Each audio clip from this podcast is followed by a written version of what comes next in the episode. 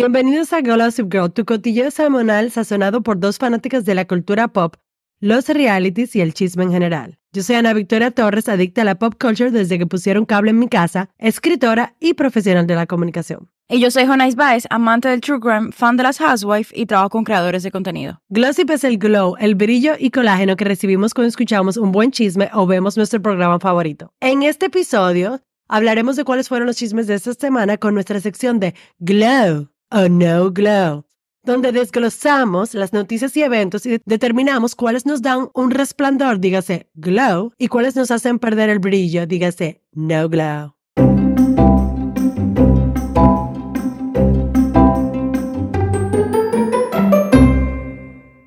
Yo voy a empezar, yo voy a empezar porque yo creo que Ana tiene muchas cosas que contar. Lo mío es mínimo. Yo estaba, yo estaba enferma este fin de semana y estoy haciendo un catch up. Vi mucha televisión, entonces vi muchas cosas y tengo muchas cosas que contar. Yo voy a empezar por, eh, por una noticia que a lo mejor ya mucha gente ha visto, que es que Britney se, se disculpa con Justin Timberlake y también dice que le encanta su nueva canción Selfish. Yo estoy molesta con Britney. Primero, glow o no glow de esa noticia, Juanes. Recordemos el tema del show. Que estoy molesta, estoy molesta. Productora, productora. Ok, Ana, para ti, ¿glow o no glow? Obviamente no glow. Ahora, ¿para ti, Jonais? No glow. Britney, no podemos tener este juego de ping-pong.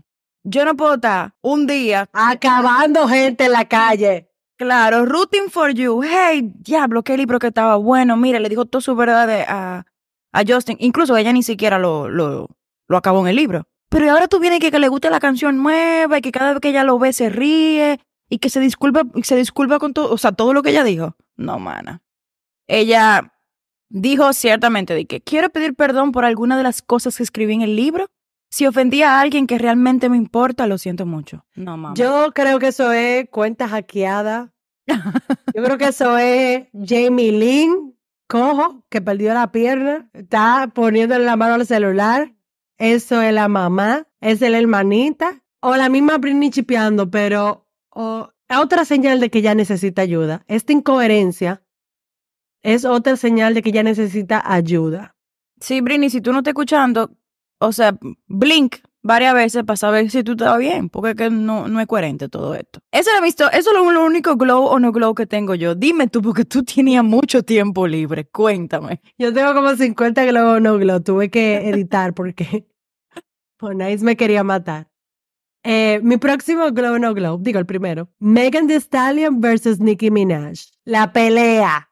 Glow o no glow. Bueno, yo te puedo explicar, yo te puedo explicar el contexto y después tú me dices si glow o no glow, o tú ya sabes algo.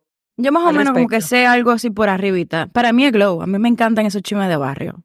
Me encantan. Entonces, continúa. Óyeme, eh, Megan Thee Stallion, la rapera, sacó el, el 26 de enero, ella sacó un nuevo single que se llama His.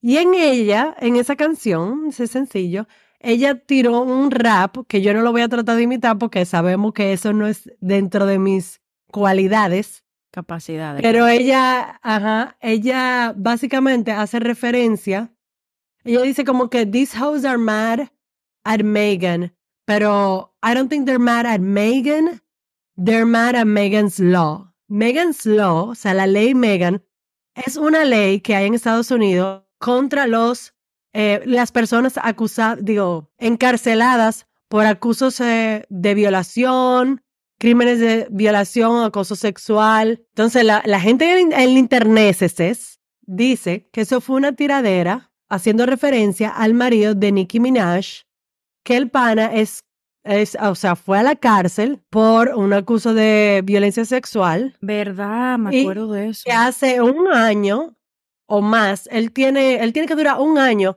bajo arresto domiciliario porque él se le olvidó registrarse como sex offender cuando, cuando se mudó de estado. Entonces tú sabes que, que si tú fuiste, por ejemplo, convicto, te, te, metieron preso por una cosa de esa, cuando tú te muevas de estado y cuando tú te mudas de un sitio, tú tienes que decir, señora, yo soy un sex offender. Entonces, él no lo hizo y la gente dice que eso fue la tiradera hacia él. Nicky, obviamente, no deja pasar una. Nicky no deja pasar una.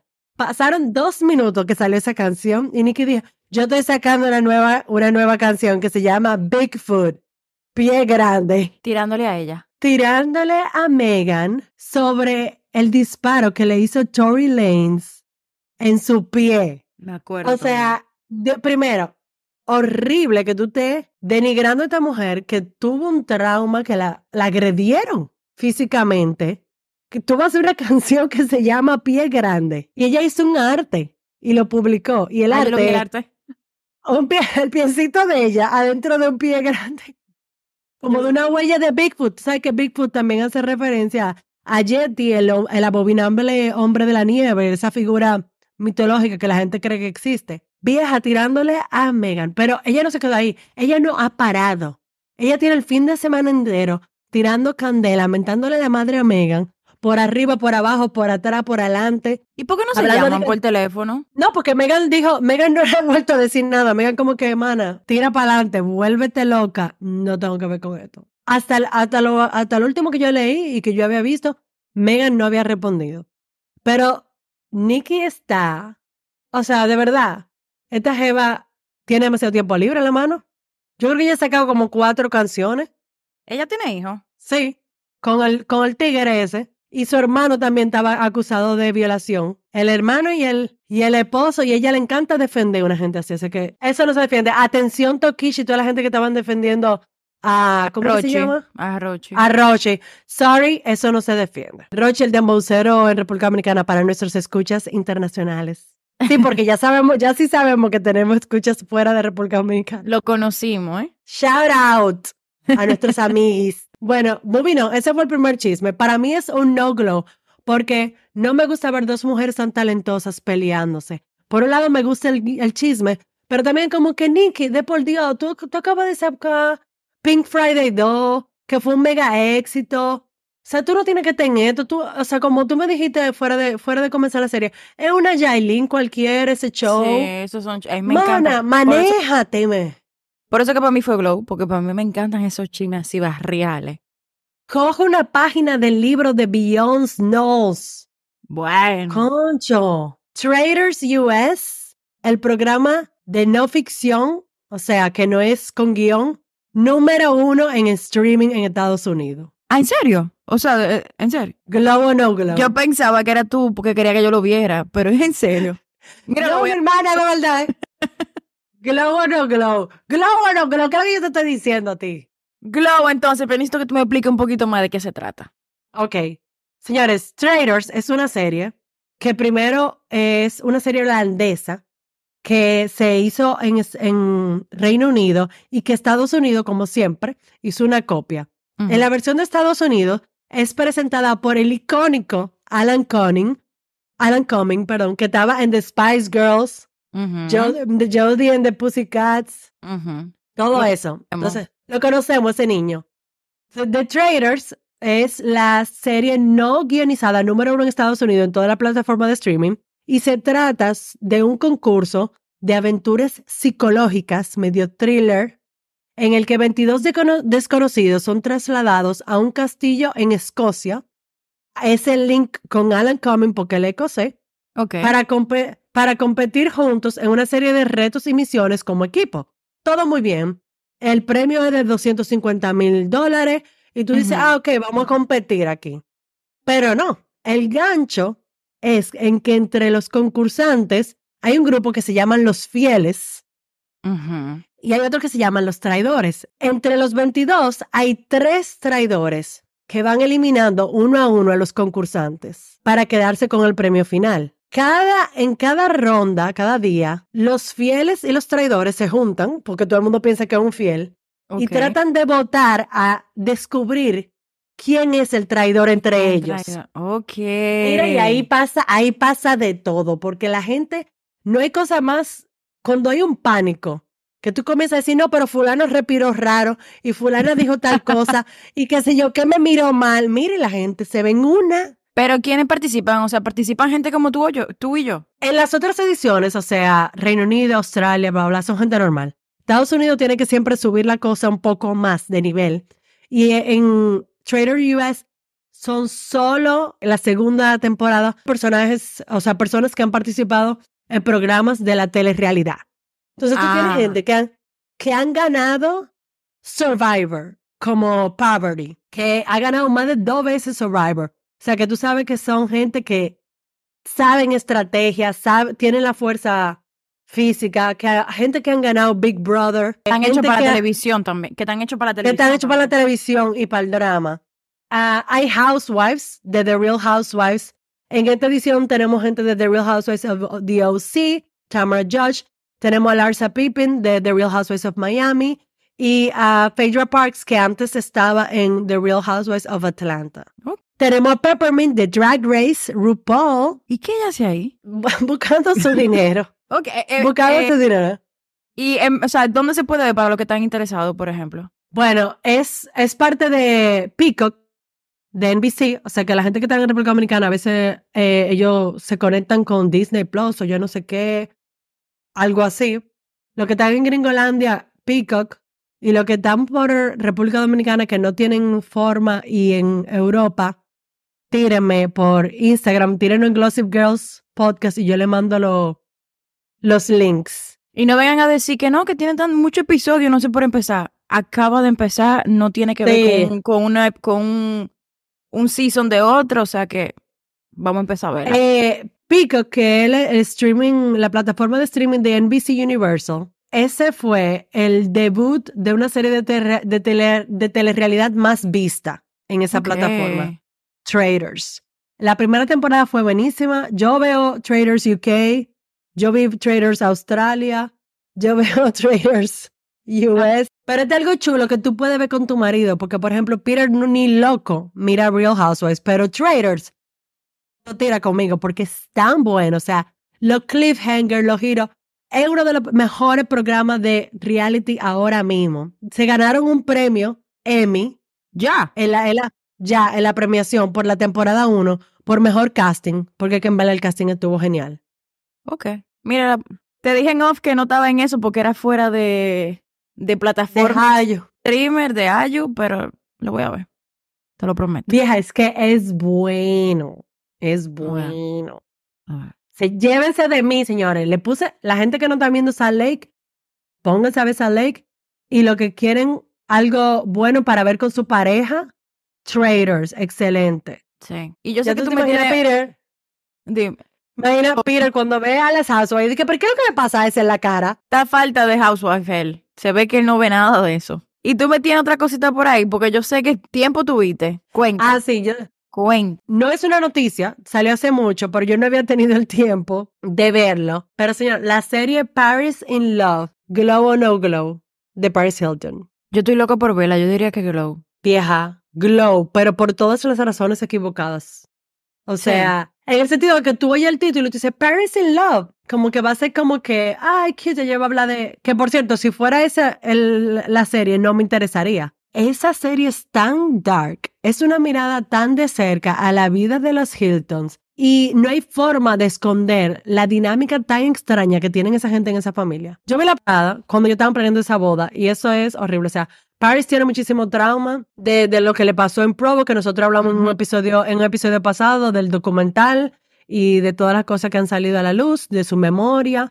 Bueno, el documental fue fuerte, la memoria es más fuerte todavía, porque ella habla de que ella fue, y trigger warning a las personas que no quieren escuchar sobre esto, pero eh, que fue violada, que fue groom por uno de sus profesores cuando ella era una menor de edad, para el profesor tener, entablar una relación amorosa con ella. Ya, Wow. o sea, vaina darks, pero de, de por sí eso es una cosa, pero la relación que ella tiene con su familia, en la segunda temporada, ella anuncia que va a tener un hijo. Ella tuvo su hijo por surrogacy, tú sabes.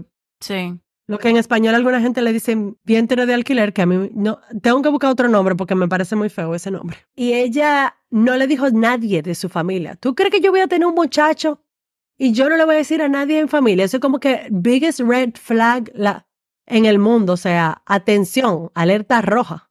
Por algo lo hizo ella. Ella no, ella no puede comunicar nada en, con su mamá. O sea, ella no, no hay forma de comunicarse. La mamá y ella son personas que evitan cualquier tipo de conflicto. No pueden decir las vainas directas. no ¿Entre pueden ellas tener. o, o en general? En general, pero entre ellas es peor. Ella, la mamá le- leyó por arribita el libro, le dijeron como que lo, los momentos más fuertes de, del libro, y ella dice, no, eso no fue Paris que lo escribió, eso fue la ghostwriter, a ella no le pasó eso. Diciéndoselo a la hija, o sea, tu hija te está diciendo que yo tuve un trauma, a mí me violaron, me pasó esto, me pasó esto, y tú lo primero que te dicen es que eso no pudiste ser tú. Enfocándose también en un párrafo, Paris básicamente dice como que mi mamá, en mi familia, nosotros tenemos un problema de que todo lo queremos, tú me entiendes, tapar, que no, no queremos hablar de nada, ni siquiera algo tan fuerte, pero la mamá estaba escandalizada por eso. Ella estaba más concentrada en eso que que su hija la violaron. ¿Sabes que la mamá, Katy, parece como, como tiene conductas muy robóticas? Eh, o sea, cuando la vi en, en Housewife of Beverly Hills, cuando ella formó parte, y cuando veía así videíto corto de, de Paris in Love, ella se ve como que, tú ves como esas abuelas que tú no le podías decir no, que era lo que ella, que ella era, eh, o sea, que lo que decía la abuela, eso era, así la veo a ella, es como, ponte derecha, sonríe, baja la cabeza, sube el mentón, Así es que yo la veo a ella, como que quiere controlarlo todo. Bien salieron esa niña, yo entiendo. Ella se le tira a la casa de que yo voy a redecorar tu casa. Y ¿Sabes Paris qué? le dijo, no venga para mi casa porque a mí- yo quiero estar ahí para ver lo que tú votas o no. Obvio, primero, Paris tiene un desastre en ese hogar. Ella está, ella está como stunted adolescence. O sea, ella se quedó en el momento de su trauma. Ella tiene 13 años. Y su casa está decorada así, su vaina está todo así. Ella tiene unicornio por todos lados. Que yo estoy como que vieja, págale un, un decorador de interiores, por favor. Paris in Love, en verdad, sumamente interesante, pero por todas las razones equivocadas. O sea, yo me quedé en shock solamente observando la dinámica que ellos tienen. O sea, por ejemplo, ella no se siente como en, en comodidad de poder hablar con su hermana, porque Nikki siempre la delataba a ella cuando ella era chiquito y Mm, le decía ujú. todo. Y la mamá sufre de como un, de que no, no quiero hablar de algo. O sea, Paris y ella se tienen que juntar a hablar de temas serios. Te estoy diciendo temas profundos. Y la mamá dice, ¿tú crees que yo debería ponerme Botox? ¿Tú crees que yo, déjame ponerme pintalabio ahora? Y o sea, vieja, es como que ustedes necesitan terapia. Y es por eso que yo digo, tú sabes que yo prefiero ser pobre pero feliz, porque yo no tengo ese problema. Y hay muchos que son así, hay muchos ricos que tienen muchísimo... Yo estaba hablando con una amiga este fin de semana que ella me decía, mira, a veces es mejor no tener un esposo rico, porque tú no sabes lo que esas mujeres pasan. Y eso, en general, por la housewife Mm, no se da cuenta, tú sabes. claro, no, mira. Uno a veces tiene que dar gracias a Dios por lo que uno tiene. Y ya. Porque mire, yo, yo, yo veo esa vida de Paris Hilton y yo digo, pero ni loca quiero yo eso. Ya saben, vean Paris in Love, está disponible en muchas plataformas de streaming. Si no, yo le paso los links. Me escriben Ándale, por ándale. Gossip Girl. Ahora le va a pasar los links. Gossip Girls Podcast en Instagram.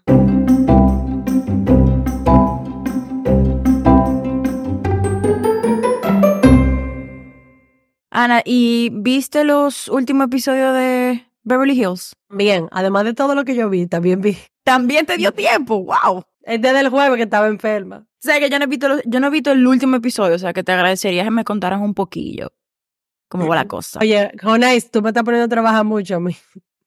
De que hoy he hablado demasiado. Oye, y a mí que me encanta hablar. En Beverly Hills, las mujeres se fueron de viaje para Barcelona. Uh. Se están quedando en una casa embrujada. Ya tú sabes. Ya llegaron y la doña dice que miren, by the way, se me olvidó mencionar en la descripción del Airbnb. Yo me imagino a Sutton de que, ay, no. Ah, básicamente, básicamente. Eh, a mí me encanta porque en los previews sale Dorit diciendo como que ¡Viva España! en medio de Barcelona. Y es como que, vieja, lo peor que tú puedes hacer en Cataluña es tú comenzar a vocear ¡Viva España! No, y a ella le encanta, desde que ella llega a algún lugar, ya sea dos esquinas de su casa, habla otro idioma. Y se sabe, se sabe tres frases en cada idioma. Y eso es lo que ella repite siempre. Yo quiero que ella te, porque ellas, o sea, ya no están necesariamente en el centro centro de Barcelona, ellas se están quedando en En Sitges.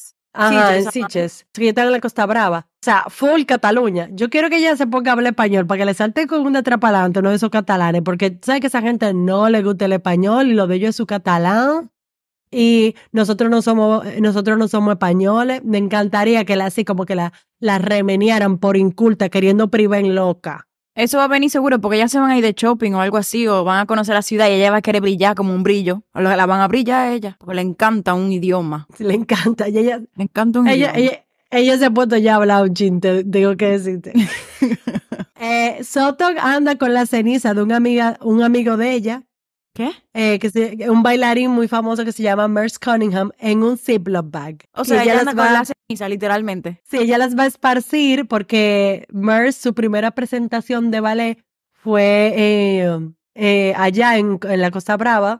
En un Ziploc, pero ella es muy fuerte. Si era su amiga, ella debió de ponerle en otra cosa. Tengo un jarrito o algo. Para que ella, ella lo puso como berrete, pero ella dijo que se va a botar. Y entonces todo lo metió en su fundita. ¿Y lo esparció ya? No, todavía no. Pero eso, eso coming soon, coming soon. Pero ella anda con él arriba. Él anda con... Ahorita se le cae, se cae ella arriba se le caen todas esas vainas arriba. No, pero imagínate una casa embrujada y encima todo lo- con, lo- con lo- la ceniza de una gente, ahí se va a armar un una vaina rara. Eso es lo que le va a hacer producción a ella. Le, va- le- le van a dar un susto o algo. Y la dueña del Airbnb no dijo como que fantasma. Ella dijo que aquí hay little people, gente pequeña que vive adentro de la casa. Y yo dije, espérate, estamos hablando que andamos con personas que tienen dwarfismo, que son, o sea, de verdad, little people.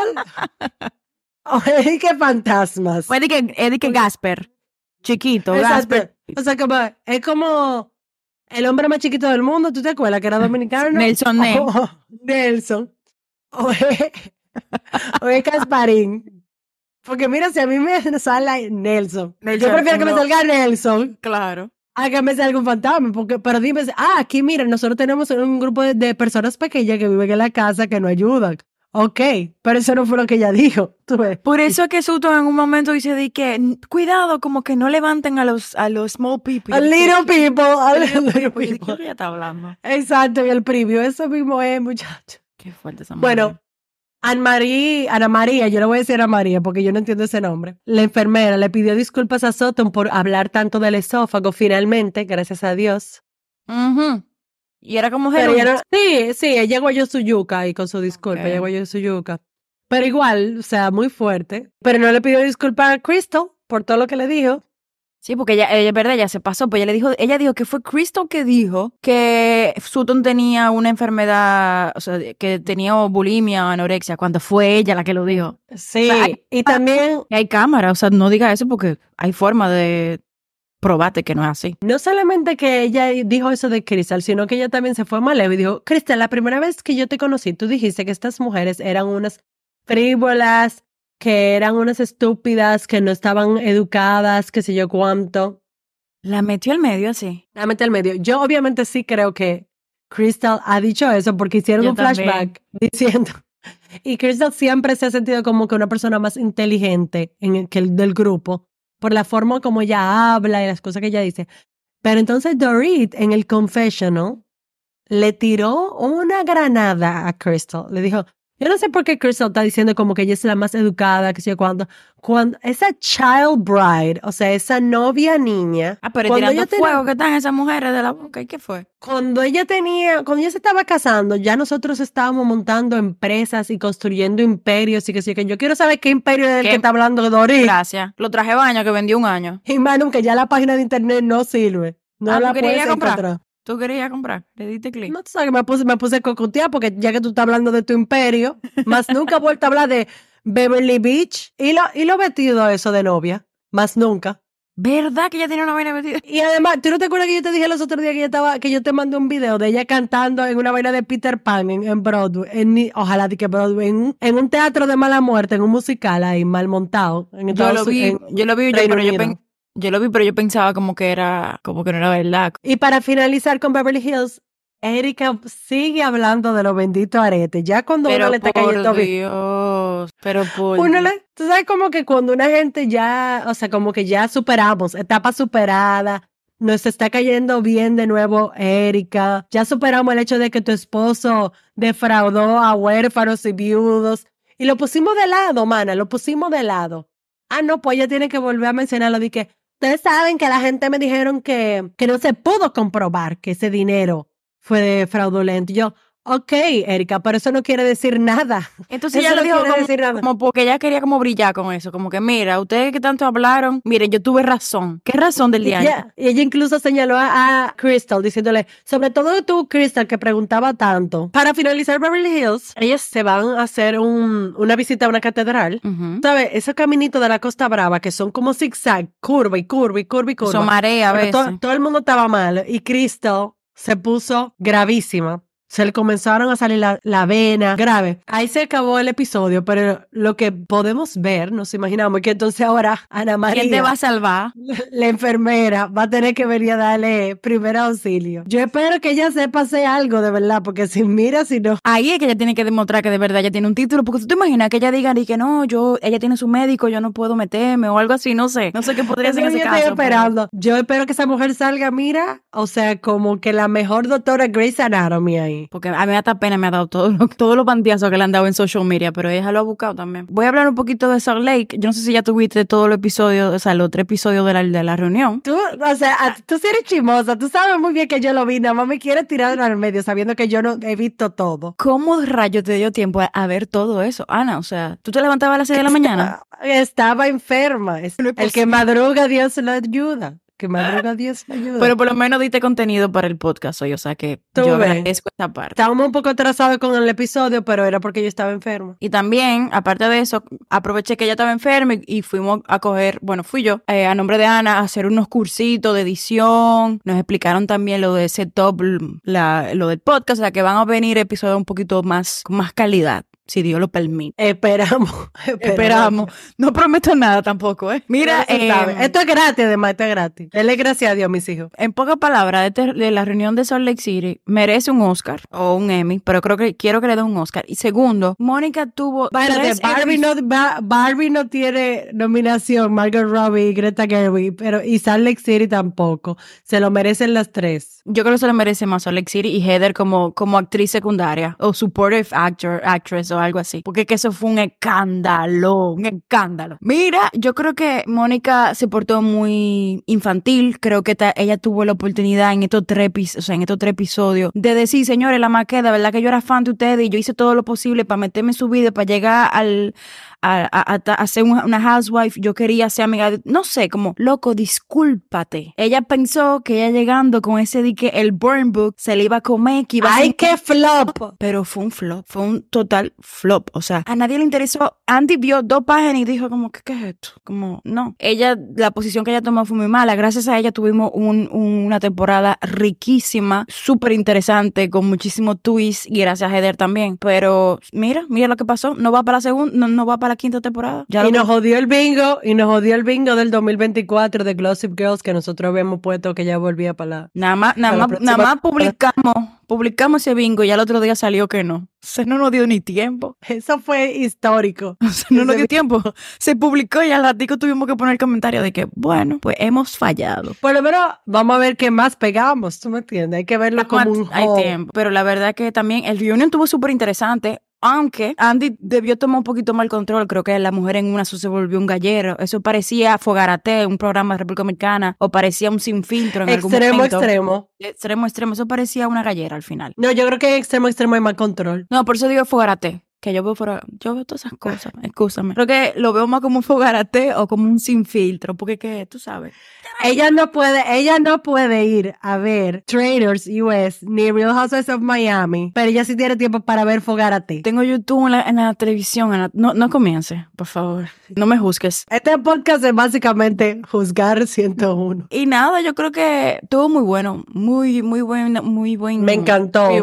Y muy buen season, buenísimo. Uno de los mejores, o sea, o el mejor season que ha tenido. ¿Qué te pareció lo del Black Eye?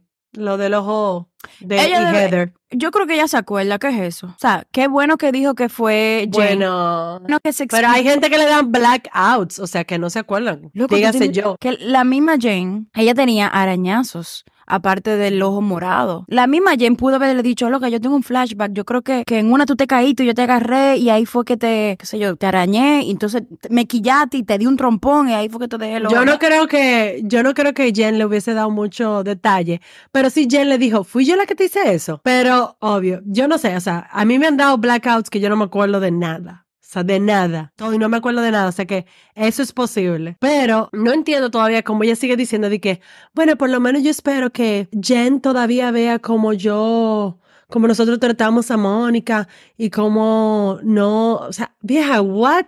Jen tú todavía tienes tiene que ir a terapia. Sí, Jen tiene un control fuerte sobre ella todavía, al parecer. Sí, mira, y eso da a demostrar lo peligroso que son las relaciones con personas manipuladoras, con gente, y mientras que uno está en una relación de codependencia también, porque Heather, saliendo de ese background hiper religioso, era la víctima perfecta para una gente como Jen Shaw. Y, y todas esas mujeres, aunque vengan de background distintos, de una forma u otra, eran esclavas de esa mujer. O sea que ya tú puedes saber la vaina fuerte, que- la zozobra que tenía esa mujer en ese grupo. Bueno, yo creo que podemos terminar el episodio. Sí, Ah. con esto, como siempre, le agradecemos por escucharnos.